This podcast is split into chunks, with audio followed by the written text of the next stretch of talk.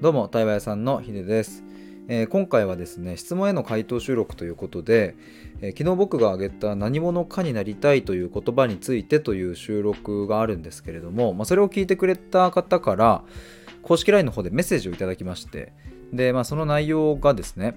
えっ、とヒデさんはどうやってここまで考え抜けるようになれたんですかっていう風な質問だったんですよ。ちょっと今日はこれについて話したいと思います。どうすれば深く考えられるのか考え抜くっていうことができるのかっていうところですねもしよかったら最後まで聞いてってください。えっ、と、最初に1点なんですけども、今度の5月1日からですね、僕の対話プログラム第2弾のクライアントさん募集をスタートします。えー今回も先着で、え2人か3人かの予定です。でまあ、前回はね3月1日に募集をして今まさにその方ともうあの2人プログラム進めているんですけれどもちょうど50日は超えたぐらいで、まあ、100日間の全日程なので、まあ、そろそろこう次の募集をという感じですね。で、まあ、それにあたって、えー5月1日に向けてですね昨日の28から282930の3日間で公式 LINE 限定で僕の人生過去の、えー、とトラウマとかそっち側のねもうまだ SNS では出してなかった方の話をさらけ出して話しますっていうのをやってるんですよ。で昨日まさに1本目を夜9時に出したんですがそっちもねすごくこう反響をいただいて、えーたくさん感想をもらったんですよ。で嬉しかったのが僕あの結構えぐい話というか僕の、まあ、過去辛かった話とかをま赤裸々にこう話してたんですけれども、えー、と感想でね、えーまるで落語を聞いているようだったみたいな。すごくこう情景が想像できたしそんな感覚になりましたっていうのをいただいていや辛かった話もなんか面白く聞けたっていうことを言われてね。いやめちゃくちゃ嬉しいなっていうそんな感想もいただけたり、まあ、他にもあの僕がこうかなりさらけ出して話していたので、まあ、そのなんだろうな奥深い部分のこう共鳴感というかねなんかそういうものが伝わって、えー共感するところがたくさんありましたっていうようなお声もいただきまして、えー結構あのもう昨日ね話した時点であやっぱりやってよかったなっていうふうに思ってます。もしまだ聞かれて聞かれてないというか公式 LINE 登録されてない方はですね昨日のその収録分も合わせて今日、えっと夜9時に2本目と一緒に、えっと配信をするのでよかったら今のうちに登録をお願いします。あのなかなかね人のあの何トラウマとかしかも結構鮮明に僕話してるのでえやばくない？それ異常じゃない？みたいなところもちょっと話してるのでえっ、とまあ多分おもろいと思います。なんかシンプルに人のそういう苦しかったことを聞くってあんまりないじゃないですか。そのメディアとかでね出てるようなとあるこう成功者の過去の苦しかった話とかも、まあ、若干着色入ってたりするじゃないですか。辛かった話とかもねまあ、なかなか鮮明に赤裸々に話しているので、えーよかったら面白がって聞いてくれると嬉しいです。えーということでちょっと本題に入りたいと思うんですけれども、えっ、とどうやったら、えー、と考え抜けるように、まあ、なるのかっていう、まあ、要は深く考えて考え抜くっていうことですね。どうしたら考えられるようになるのかっていうとこなんですけどもこれ正直ちょっともう1時間とか2時間でも語り尽くせないぐらいあるなって思って あのそうだからねこういうのも僕まとめりゃいいのかってちょっと思ったんですよ。この質問もらった時に。考えるっていうところにちゃんとフォーカス当ててまとめようかなと思ったんですけれども。そうだから段階めっちゃあるしえ手法もいろいろあるし。だからあのなんともねあの絞って言うのはなかなかこう僕ももどかしさはあるんですが、まあ、ただ出発点はここだっていうのをちょっと今日はそこに絞って話そうかなと思います。いろいろあるうちの中のまず最初ここっていう。そうどうしたら考え抜けるようになるのか。どうやったら深く考え抜けるのかっていうそれの最初の出発点は何かっていうところなんですけれども。えっとこれえっと一言で言うと結論から言うと疑う力を復活させるっていうところですね。もう一度言うと疑う力これを復活させるっていうのが、えー、と最初のスタートです。これがまずできて、えー、とようやくこの考え抜くっていうところのスタートラインに立つみたいなイメージですね。でちょっとこのね疑うとか復活とか、まあ、何のこっちゃってことだと思うのでちょっとここ整理しながら話していきたいと思うんですけれども復活あ復活じゃない、えー、と疑うっていうところから、ですね。疑うっていうのはそうこれほぼほぼ考えることだと思ってもらって、えー、間違いないなというふうに僕は捉えてます。まあ、もうちょっとね具体的に言うと考えることっていうのはえっ、ー、とあそう僕過去に記事を書いてたんですけど考えるとは何かっていうそこに書いているのはですね、えー、考えるとは懐疑的になって問いを立ててみたり独創的に発想を出したり転換してみたり、えー、即興的に何かを組み合わせてみたり好奇心をベースに探求したりすることだっていうふうに僕は書いてるんですけどもちょっとねいろいろごちゃごちゃしちゃってるんですが要はね今最初に言った懐疑的になって問いを立ててみるってこれが考えることの出発点なんですよ。人は何かを疑わなくなった時に思考停止になってしまう、まあ、分かりやすく言えば洗脳ですね。洗脳されると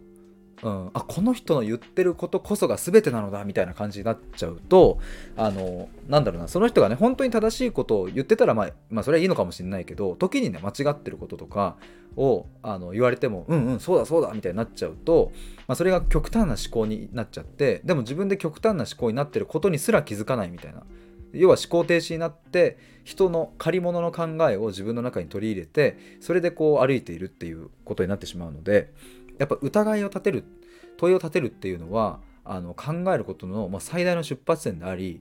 疑いを持たなくなってしまうともうそれは、えーと、考えてるようで考えてないて思考停止状態であるっていうことになるんですけれどももうちょっとねなんかこう別の分かりやすい例で言うと子供とかってもう疑うことばかりなんですよ。世の中新鮮なことばっかり。あれ？どうして空は青いんだろう？ねお父さんみたいな。なんで空は青いの？とか。太陽ってどのくらい遠いところにあるのとか人間ってどうして生まれてきたのとか息を止めたらどうなっちゃうのとか わかんないけどあの人間あ大人になったらあの何そういうところに疑問を持たなくなってくるじゃないですか。そんなこと別に考えたってね仕事には行けないしみたいなでも子供たちっていうのはそう本来こういう疑う力を持って生きて生まれてきてるんですよねだからこういろんなものを観察するしえー、アリの巣をこうほじくってみたりだとか、えー、何かこう自分たちで川を作ってね公園で見たりだとか秘密基地作ったりとかなんかそういうふうにいろいろこう遊んだりとかしていくわけですけれども要はもともと僕らってこの疑う力って持ってるんですよね。なんか疑うっていう言葉自体の響きがもしかするとあんまりよく聞こえないかもしれないですけれどもなんか疑いを持つってねなんかこうなんだろうな常に人を疑ってる人みたいななんか人を信用しない人みたいないやそそういうふうに映っちゃうかもしれないですけどそうではなくってあの疑うことっていうのは自分を守ることにもつながるし大切な人と、えー、良好な関係を築くためにはめちゃくちゃ大事なんですよね。ちょっとまた別の視点になりますが例えばパートナーシップとかね、えーとまあ、付き合ってる人とかあの夫婦にある人とかね、まあ、親子関係もそうかもしれないですけども例えば家の中で何かを話している時にうん、なんかこう自分的にその考え方おかしいなみたいな違和感があった時にちゃんとそこを疑ってえそれってどうしてそう考えるのっていうふうに聞くことによってそこから対話が生まれあそういうことかそういう背景でその考え方してるのねっていうふうになってくじゃないですか。でもこういう疑いっていうものを捨ててしまって相手がまあそう言うんだったらそうかみたいなことで、えー、そっちばかりに合わせていると、まあ、どこかでほつれが出てくるっていうまあなんか皆さんも経験あるんじゃないかなと思います。あの人間関係において。なんか違和感とかそういうものにちゃんと疑いを持てたりとか、逆に違和感じゃなくて、あ、この人とっても素敵な考えだなっていうところに、そこにもちゃんと、えっ、と、疑いを持つんですよ。で、ここで言う疑いっていうのは多分、世間でよく使われてる疑うっていう言葉とはちょっとニュアンスは違うんですけど、例えば僕過去に、えっ、と、友達がですね、僕はとっても家族を大切にしてるんだっていう風に言ってる、うん、男がいてすごいいい話だったんですよそれ聞いてた時に。で僕はここであえて問いを立てた。疑いを持ってね。疑いっていうのはもっと相手のことを知りたい。そいつのことをもっと深く知りたいというそういうポジティブな前向きなえっ、ー、ととこのベースから疑いを持ってなんで君は家族を大切にしたいと思ってるの？どうしてっていうふうに僕はそこに質問したんですね。そしたらそっから本当にいい話というかもう僕がキュンキュンしちゃったみたいな。なんかもういいな奥さんみたいな。僕がそのなんか嫉妬しちゃうぐらい本当素敵な話をその友達はしてたんですけどもうなんかねその、まあ、愛することとかそういうことをこうバーって聞けてね。そっかそういうことかみたいな。だからやっぱりこう疑うっていうのはその相手のね違和感をちゃんとこうキャッチしてそこに対してこう問いを立てるってことも大事だし違和感じゃなくて素敵だなとかわそれすごいとかなんかいいなって思ったことにもちゃんと、うん、問いを立てていくっていうこれが疑うっていうことです。だからあのあれですねあの疑うっていう言葉のこうニュアンスというか雰囲気自体が若干こうあまりいいイメージがないかもしれませんがでも人間は疑うところから出発しているのはもう間違いない。し疑って疑って、えー、例えばその歴史上ねいろいろこう革命を起こしてきた歴史とかもあるわけじゃないですか。こう政府をぶっ倒せみたいな。そこもやっぱ政治に疑いを持ってこれじゃおかしくないっていう。これじゃみんな幸せになれないじゃん。おかしいよっていう疑いが怒りになって、えー、その怒りをもとに、えー、政府をぶっ倒して、えー、それでこう新しい政治を獲得したりとかっていう風になってきてね。でもなるべく政府はそうしたくないからみんなに疑いを持ってほしくないからえーとまあ、なるべくこうバレないようにうまく洗脳していくわけですよね。っていう風なあな関係もあってそれがこう政府と、うん、一般大衆みたいな、えー、割とね漠然としてるかもしれないですけどもそれをもっと身近に持ってくると親と子っていうのもその関係性になってたりするんですよ。で僕たちはちょっとまた話大きくなっちゃったけど僕たちはこの生きていく過程で、えー、少なくとも家庭環境特に親の影響は、まあ、必ず受けていてで親もね悪気なく子供の好奇心をへし折ってしまったりだとか子供のうんそう疑いを持つ力要は考える力をへし折ってしまうっていうのはまあよくあるんですよね。これはすっごくよくある。例えば、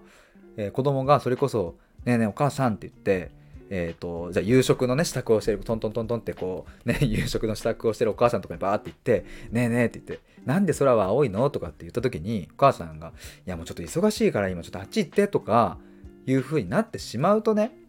あのそれはお母さんの気持ちもめちゃくちゃわかるんですよ僕は。それは大変だもん。家族のご飯作ってお仕事もしてみたいな。大変なのはめちゃくちゃわかるんですけどそれをね悪気なくやってしまうとやっぱ子供はねその純粋な好奇心。なぜ空は青いんだろうとか。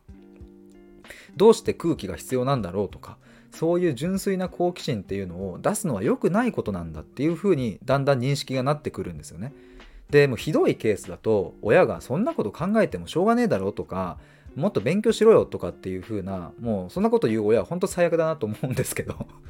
僕はまだ子供がいないながらこんなこと言っちゃってますがでも本当最悪そういうのはやっぱ子供に幸せになってほしいと願うのであれば子供の好奇心の目は潰しちゃいけないし、えーと、自分で考える力要はねその空って何で青いの？って言われた時にもし本当に忙しかったら、ごめんね、今ちょっと忙しいから、後でもう一回話そうって言えば、まあ、それで、それでいいんですよ。それでいいの。それでいいし、え、ー、と、もし対応できるんであれば、逆にね、どうして、えっ、ー、と、青いと思う？とか、うん、あそこの視点持てるのって面白いね？とか、あなんかそうやって疑問を持つのって最高だねっていう風に一言そういう風に言ってくれるだけで子供はあの疑問を持つこと何か疑いを持つことこれ楽しいんだっていう風にあこれって発信していいんだ外に出していいんだっていう風に思えていくからもう本当はこういうのをやってった方がいいんですがただね、えー、そうはうまくはいかないと。みんな、うん、どこかでこの親だったり先生だったり周りの大人たちに、えー、そんなことは考えても仕方がないと。考えすぎだと。もっと気楽に生きなさいみたいな、えー、もっとやるべきことがあるだろう。勉強しなさい。学生の本業はもう勉強だからみたいな風になっていくとだんだんとですね、うん、言われたことならできるけれど自分で考えることはできなくなるってもうまさに僕もそうでしたね。僕もよく昔はなんでなんでっていうなんでなんでマンだったよって親から言われてたんですけども、うん、僕は結構そこでへし折られてましたね。親から。もういいいいもういいよいいよみたいな感じで考えすぎだよっていうのはまあでもよく周りからも言われていたし。でまあそういうね疑う力っていうのはあの皆さん本当は持ってるんです。必ず。えー、喜怒哀楽があるように疑う力っていうのもあの人間に本来備わって、えー、持って生まれてくるものであることはもう間違いないんですよ。そこの、どこに好奇心が向くのかとかどんな疑問を持つのかっていうところに、えーと、差はあると思います。例えば僕は、えーと、AKB48 とかアイドルには興味がありません。興味がないけどその AKB48 に興味がある人がなぜそこにえー、興味を持つのかっていうとこに僕はすごく知りたいっていう欲求があるんですよね。とかね。なんかいろいろ皆さんも興味が湧くもの湧かないものあると思うんですよ。だから子供も同じでどうして空は青いのっていう子供もいればこのアイスクリームは何で甘いのっていう風なそういうところにフォーカスする子供もいるし、えーと、その種類は違えどただ本来疑う力とか好奇心みたいなのは本当は持ってるんですよね。だからそれをうーんまあ、20歳というかになるまでというかね学生時代にいろんなまあ経験をしてね、えー、どんどんどんどんそのアンテナをへし折られていくわけですが、えー、なのでだから僕はこの疑うっていう力を復活させると言ったのはそう復活っていうのはもともとあったって意味じゃないですか。本来は生きていたものが、えー、なくなってしまってそれをもう一度復活させるって意味なのでだから僕は疑う力を復活させるっていうことが考え抜くうん考えどうしたら考え抜けるようになるのかっていう最初のスタート地点になるんじゃないかっていうふうなことで、えーと、話しております 結構バーンって話し切ったんですけど ちょっとなんかすごい勢いで話してしまったので、大丈夫かなと思いながら、ちょっともう一度整理しますね。すいませんね。なんかは、なんかすごいスピードで話してきたな。もう一度整理するとですね、まあ、考えるっていうのは、まあ、そもそもね、そのさっき言ったようなこう子供みたいにこう疑ってね、問いを立ててみたり、なんでだろうって思ってみたり、それは、えっ、ー、と、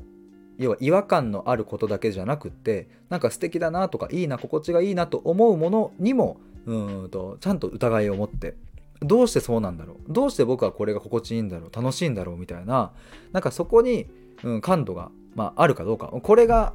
あるっていうことはもう考えるベースが整ってるっていうことなのであとは自走していけるんですよね。この感覚さえ持てれば。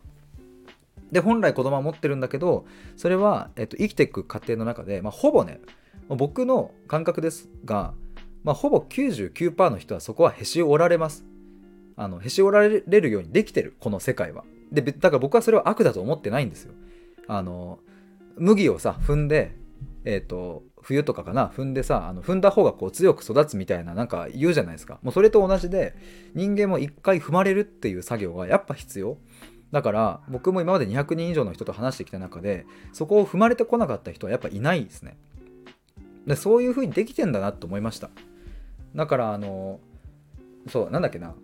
前ねツイッターで僕回ってきて、えーと、それを見た時にねあのあそんなこと言うんだって思った話があるんですけどなんかとある人がつぶやいてたのが、えーと、息子か娘の授業参観に行った時に、えー、子供がねあじゃあ先生が、えーと、春夏秋冬の春春のイメージどんな色っていうのを教室で聞いたらしいんですよ。そしたらとある子が手を挙げて「えー、青」って言ったら担任の先生がそれは違いますと言ったらしいんですね。でそれがなんかおかしいよねっていうツイートをされてて僕もすごいそれは共感するしいやいやって先生っていうその春がそのじゃあ何が正解なんていうか春がその青じゃダメな理由って何なんっていうそこの感性は人それぞれなんだからいいじゃん何色だってっていうふうに思ったからその子供のことを思うとあちょっとかわいそうだなとかっていうふうに思ったんですがでもねこれ視点を変えてみると先生はもしかすると別にただありのまま思ったことを言ったに過ぎないかもしれないんですよね。要は先生にとって春は青ではないという感性があってその感性を、うん、ただ正直にそのまま言っただけ、うん、青じゃないっすねみたいな。青じゃないと思うよっていう。って思うとねなんかあの別にこれどっちが正解でもないなと。別に春は青じゃないという人もいれば春が青であるっていう人もいて。でこれこれって別にあの正解がないのでなので、まあ、立場上先生がその主張をするとやっぱ子供はへこたれるかもしれないし。でもこれってもう各所で起きるじゃないですかこういうことは。もう人の価値観の違いなので。だからまあ確かに先生という立場であるならばそこはねいいねってどうして青だと思ったのっていう風な質問をする先生にいてほしいって僕は思うけれどでもそこで春は青ではないと否定されたその子供はじゃあその後不幸な人生を送るかというとそんなことはない絶対にそこで否定されたことによってその子はもしかしたら、えーと、自分の何か疑う力とか好奇心とかそういうものをのアンテナを一本へし折られたかもしれないけどへし折られたのを復活させる時に真の思考力みたいなものが身についてくるから僕はねそれ見た時に、まあ、むしろその子にとってはいい出来事だったんじゃないかなとも言えるんですよね。まああの言い悪いでちょっと判断できないぐらいのレベルですけどこの話は。まあなんかそんな感じでねあのやっぱこれだけ人間生きてれば、まあ、価値観の違いなんても当然あるしそれがこう立場の違いとか、まあ、力関係の違いで自分がこう我慢しなきゃいけない瞬間例えばね絶対的にこうあの逆らえない上司とか いる人もいるかもしれないけどそういう人にねバーッと怒られたらさなんかもうついねこっちが、まあ、そっかってへこんじゃうこともあるかもしれないでもなんか人間はそういう風に踏まれながら揉まれながら自分の感性を潰されながらでもそれをついに復活させる時に真の感性自分の中の感受性とか、えー、考える力思考力とかそういうものがもう一度グッと上がってきた時っていうのはもう最強なんですよ。あのこれが一回手に入ったらもうあの転ばない転ばないしいやもし万が一転ぶことがあっても自分で立ち上がれる力があるしいやもっと言えば自分で立ち上がれなかったとしても助けてって叫べるだけの底力を兼ね備え兼ね備えることができるっていう。ちょっと話が大きくなっちゃいましたが今何を言ってたんだっけ？何を言ってたかというと、まあ、復活させると最高っていう。でもあの人類のほぼほぼ9割方が、えーと、何かしらでこう潰されたりとかするので潰されていいんです。むしろ潰された方が復活する時の反動というものが大きくなって要はもう踏まれて踏まれて踏まれて踏まれて踏まれまくった人の方があのそれがぐっとプラスに変わった時の力は果てしないですね。だからまあうん踏まれてる瞬間っていうのはすごく苦しいし嫌なもんなんですけれどもでもそれ以上にそれが転換できた時の力っていうのはかなり大きくなります。だからこう何？あのメモリがあったとしてマイナス100とか200までいってる人がそのマイナス200分を一気にプラスにドンって転換したら超でかいじゃないですか。プラス200とかなるので。ただマイナスがねちっちゃければちっちゃいほどまあいいかもしれないですね。マイナス12とか。それはそれでいいのかもしれないけどそれをこうドンってプラスの方に転換できたとしてもまあプラス1とか2なのでやっぱマイナスが大きければ大きいほどこう踏まれれば踏まれるほど、まあ、転換するっていう作業には労力がかかるかもしれないけどそれができた瞬間っていうのはやっぱめちゃくちゃもうあの人間が本来持っている底力とかエネルギーみたいなものがぐわっと湧いてくるのでそしたらこっちのもんですよ。もうモチベーションとかやる気とかそれらの類の言葉をもう必要としなくなりますのでもうそこまで話が大きくなっちゃった。でもそれくらいのことなんですよ。だから僕はそれを、うん、対話でやってるという感じでございました。はい、すごいスピードでまた話しちゃいましたが、えー、こんな感じで大丈夫だったのかな？はい、今回はですね えっと、どうやったら考え抜けるようになるのかというところの、まあ、いろいろあるうちの、えー、一つというか、出発地点はここだということで、えーと疑う力これを復活させるということについてのお話をしました。どうやったらその疑う力が復活できるのかっていうのは話してなかったですね これはちょっとまた、あのー、今度話したいと思います。まあ、もうキーワードは、え、キーワードだけお伝えしておくと、まず対話ですね。対話はもう間違いなくあります。えー、他は怒りです。ずっと、え、抱えていた怒り。これをどう出すかっていう。てか、怒りですね。もうキーポイントは。うん、怒り、悲しみ、その類ですね。ここを対話でどういうふうに引き出すかっていうか、まあ、対話で引き出せた時に、うん、そのさっきの疑う力の復活っていうのが起きてきます。ということでここはまた話したいと思います。最後まで聞いてくださりありがとうございます。あちなみにあの今回みたいに、えーと、質問とかいただけるととってもありがたいのであれこれ冒頭で言ったっけ？言ってないか？ちょっと言ってたらごめんなさい。もしまたあのそうそうこの収録を聞いてとか、まあ、他の収録でもいいんですけど、なんか質問もらえるとね、めっちゃ嬉しいです。あの、何度でも質問してください。あの、やっぱネタがね、こう増えていくので、で、皆さんがどういうところをこう知りたいと思ってくれるのかなとかっていうのが僕の中に溜まっていくと、えー、めちゃくちゃありがたいので、えー、ぜひ教えてください。ということで、以上です。バイバイ。